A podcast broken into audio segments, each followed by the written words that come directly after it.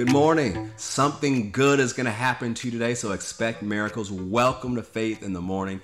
Faith in the Morning exists to help you start your day with faith and encouragement. So I'm so glad that you tuned in today. I'm so glad that you're watching on Facebook and YouTube and Faith Plus and listening to us on Apple Podcasts, Spotify. However you're watching, we encourage you to subscribe, like, follow, and share so other people can be encouraged. Faith in Morning exists to help you start your day with faith and encouragement. And that's exactly what's going to happen today. Over the last couple of days, we've been talking about how God leads you and how you can hear his voice. Know, let's look at John 10 27 again. Jesus said, My sheep hear my voice, and I know them, and they follow me. One more time. It says, My sheep hear my voice, and I know them, and they follow me. You know, when I was finishing up, you know, the last Faith in Morning broadcast, I remembered something. You know, something I wrote down in my prayer journal It was really precious to me, special to me. That uh, is the last thing my great grandmother told me before she went home to be with the Lord. She went home to be with the Lord at the age of 95, and it was my senior year of high school, and it was uh, Christmas Day service at our church in Michigan. I went in and hugged her and told her I loved her and talked to her real quick. And you know, normally she would comment on how tall I've grown or how tall and all the other things, comments that you know great grandparents, elders in the family usually say. But this time was a little bit different. She looked at me and said, "Trust in the Lord, and always listen to His voice."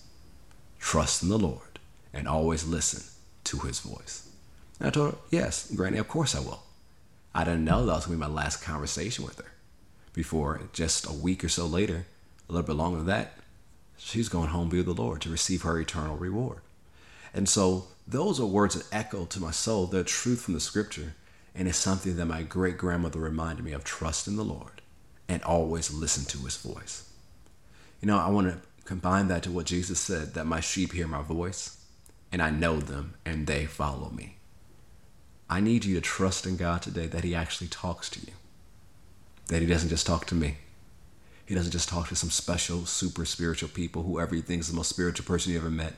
He talks to you. You know, Proverbs 3 says, Trust in the Lord with all your heart and lean not to your own understanding. Some of your understanding may be, well, I can't hear God. God doesn't talk to me. Stop saying that. Don't lean to that understanding. Trust Him. If He said He talks to you, if He said he, you know His voice, then agree with Him.